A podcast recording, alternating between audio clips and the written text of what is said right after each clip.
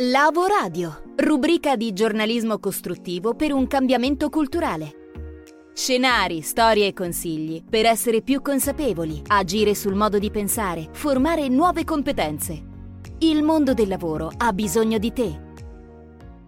Eh sì, il mondo del lavoro ha bisogno di noi, ha bisogno di persone competenti, ha bisogno di persone che sappiano gestire l'incertezza a cui per esempio la pandemia ci ha abituato. Quindi mh, mm, anche di aspettare l'inatteso e di gestire l'inatteso e poi di non smettere mai di imparare. Imparare a imparare è la metacompetenza del prossimo futuro. Bentornati, questa è una nuova puntata di Lavoradio, io sono Vito Verrastro e apriamo con una delle componenti fondamentali che il mondo del lavoro cerca e che ci darà sempre di più la predominanza sul mondo dei robot, degli algoritmi e delle macchine, la curiosità.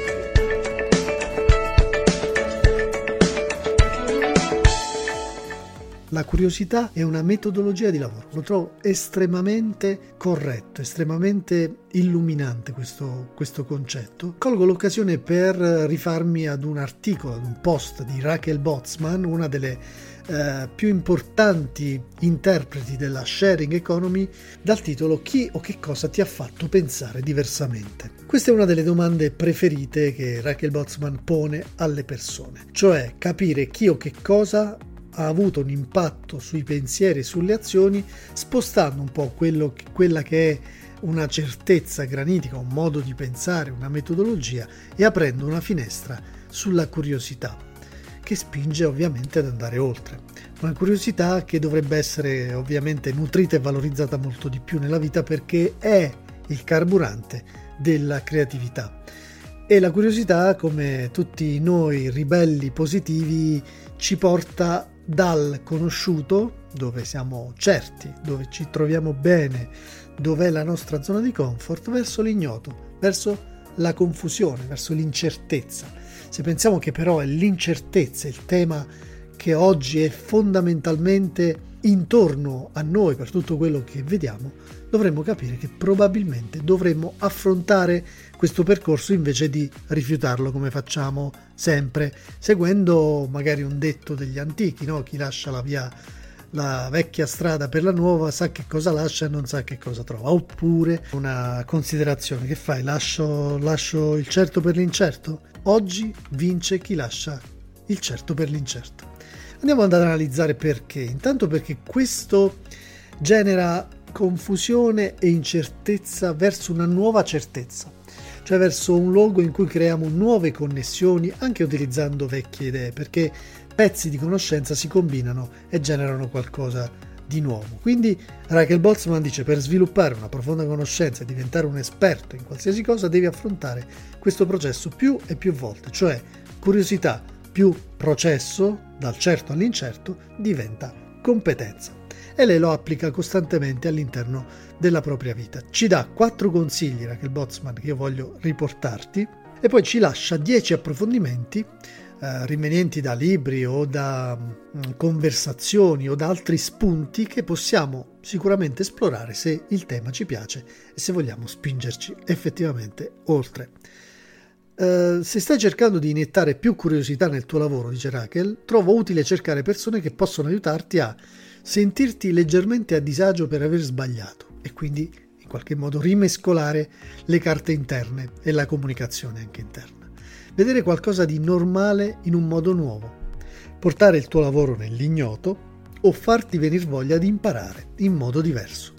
Possiamo fare come fa lei, cioè scavare, andare ad esplorare nel lavoro di artisti, giocatori di poker, psicoterapeuti, filosofi o altre mille professionalità per cercare di comprendere le loro visioni del mondo su temi come rischio, convinzioni, vulnerabilità, inganni, abitudini. Vedrete che otterremo sempre nuove idee da persone, da luoghi, da situazioni completamente inattesi.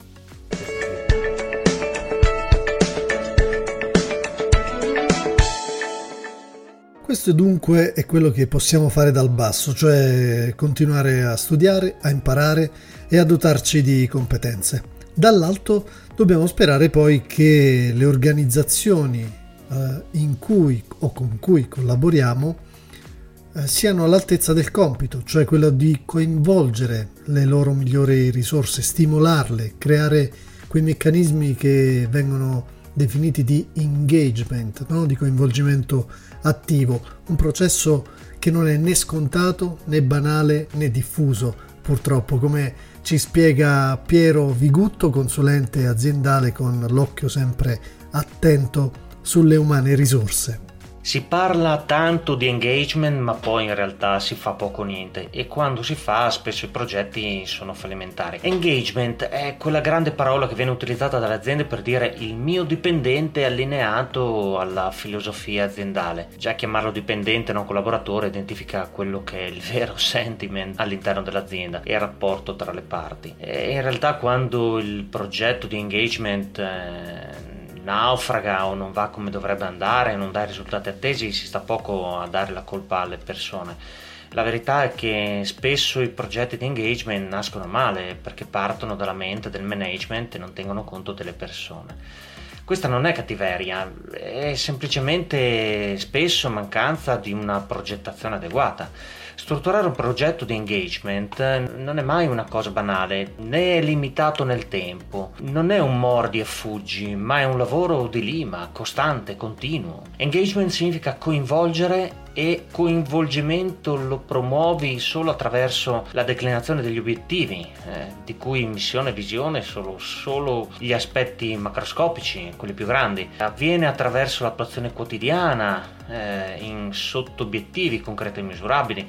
Avviene attraverso la comunicazione costante e chiara e il contatto emotivo quotidiano. Un progetto di engagement è la risposta alla domanda che le persone eh, si pongono ogni giorno è l'azione di sostegno e supporto richiesto quotidianamente.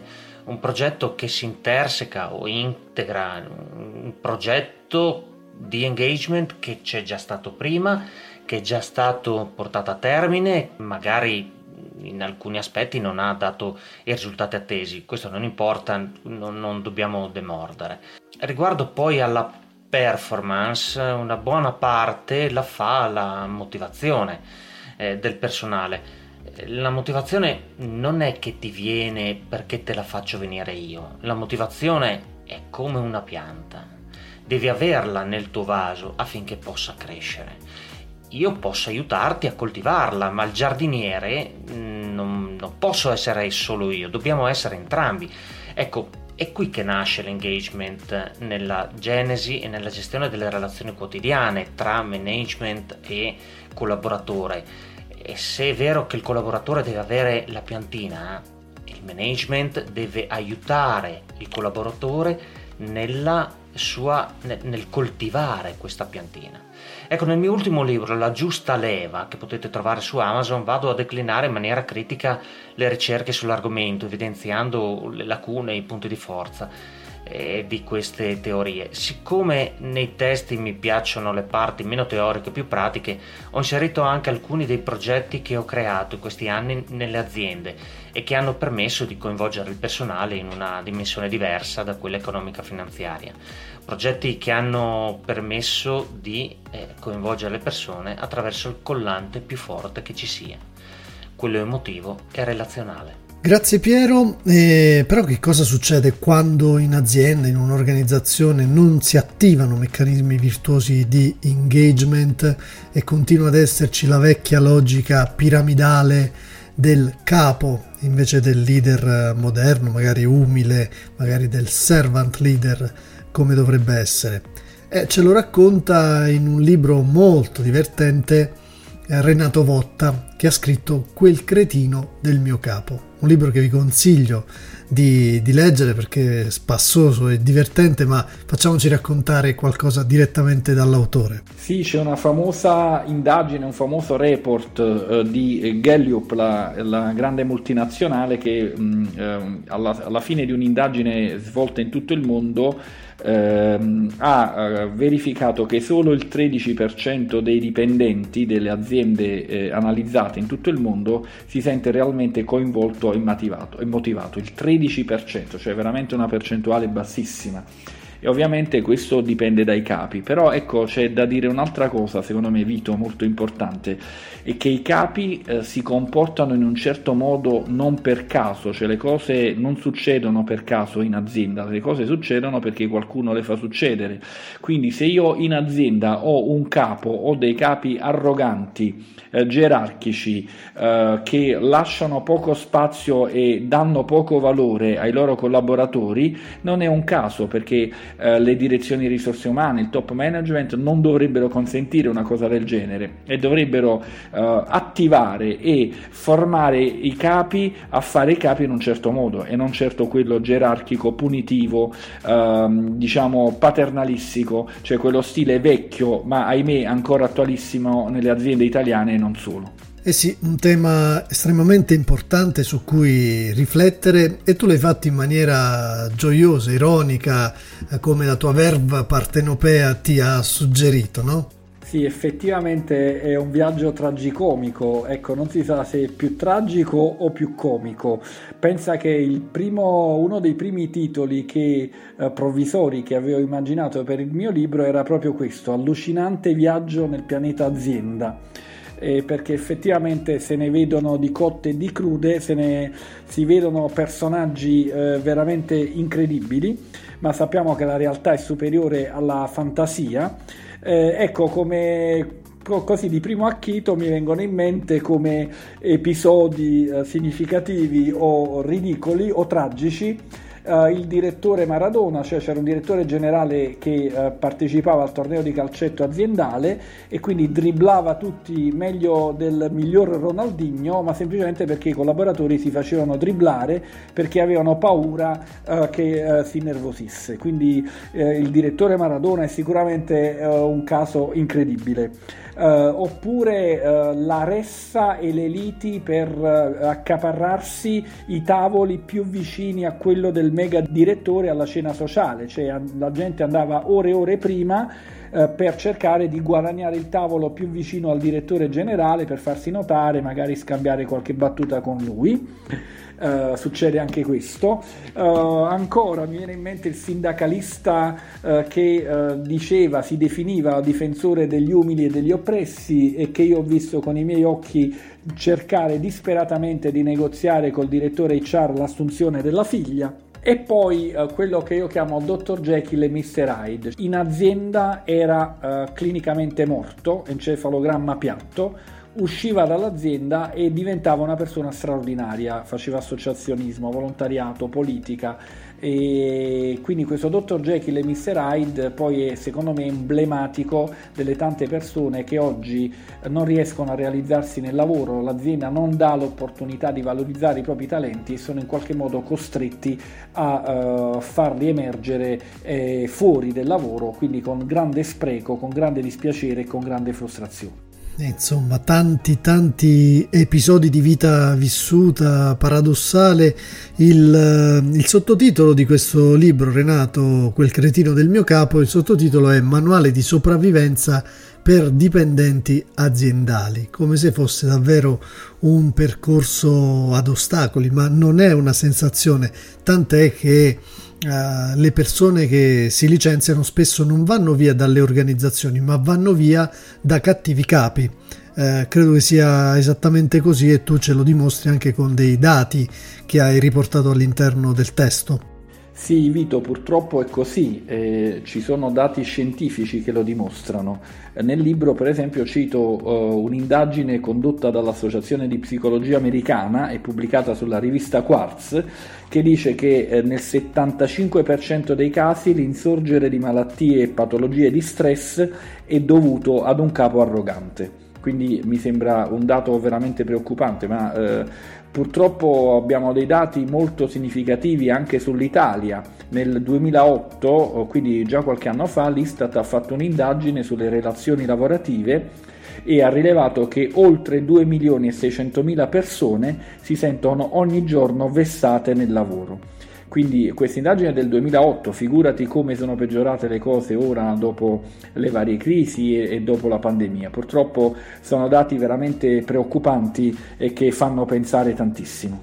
Bene, grazie Renato, dall'alto della tua esperienza di vita vissuta, dall'alto dell'esperienza di un libro così divertente, spassoso e allo stesso tempo riflessivo che hai scritto, dacci un po' di consigli, dai un po' di consigli a chi si trovasse in queste situazioni tragicomiche come le hai definite tu. Ah, sicuramente il primo consiglio più importante è leggere il mio libro, no? a parte gli scherzi e questa marchetta di pessimo gusto che ho appena fatto, secondo me due consigli Uh, diciamo che mi viene da, da, dare ai lettori e uh, primo uh, recupero e riciclo un consiglio che è scritto nel libro di un direttore del personale col quale ho avuto a che fare che a chiunque andasse lì da lui a chiedere promozioni e carriere aveva sempre questa frase fatta pronta, diceva non fate i 100 metristi, fate i maratoneti. E ovviamente maratone che magari potevano durare anche una vita intera, vabbè lui lo diceva in maniera un po' manipolativa, un po'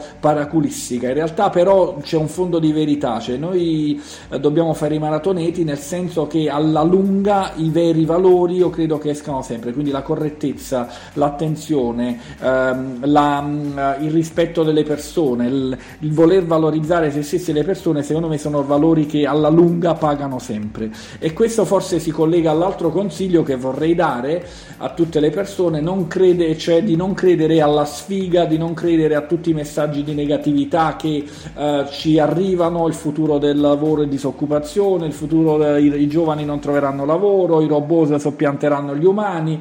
Uh, ecco, questi sono uh, diciamo messaggi che generano solo ansia e insicurezza. Uh, lavoriamo su noi stessi, lavoriamo sulle nostre capacità, la, perché alla fine noi stessi siamo l'unica vera grande risorsa che abbiamo e che non dipende da nessun altro. Ma su questo, Vito, sfondo una porta aperta perché è il bellissimo lavoro che tu stai facendo da tanti anni in tanti settori. Anzi, grazie ancora eh, per, per avermi dato questa possibilità. Grazie a te, Renato. Ricordiamo ancora Quel cretino del mio capo, da leggere, magari anche da regalare, eh, magari anche al capo, perché no? Per farlo riflettere rispetto a certe dinamiche che avvengono. Grazie anche a Piero Vigutto che ci ha parlato di engagement e a Raquel Botzman per aver ispirato quella clip iniziale sul tema della curiosità. È tutto per questa settimana, vi lasciamo con l'aforisma a cura dell'attrice Tonia Bruno. Alla prossima! Il coraggio è la virtù umana più preziosa il coraggio di agire basandosi su conoscenze limitate e prove insufficienti. Questo è tutto ciò che abbiamo. Robert Lee Frost. Per approfondimenti, percorsi informativi e formativi personalizzati, scrivici a info-lavoradio.com. Con noi, nel tuo futuro.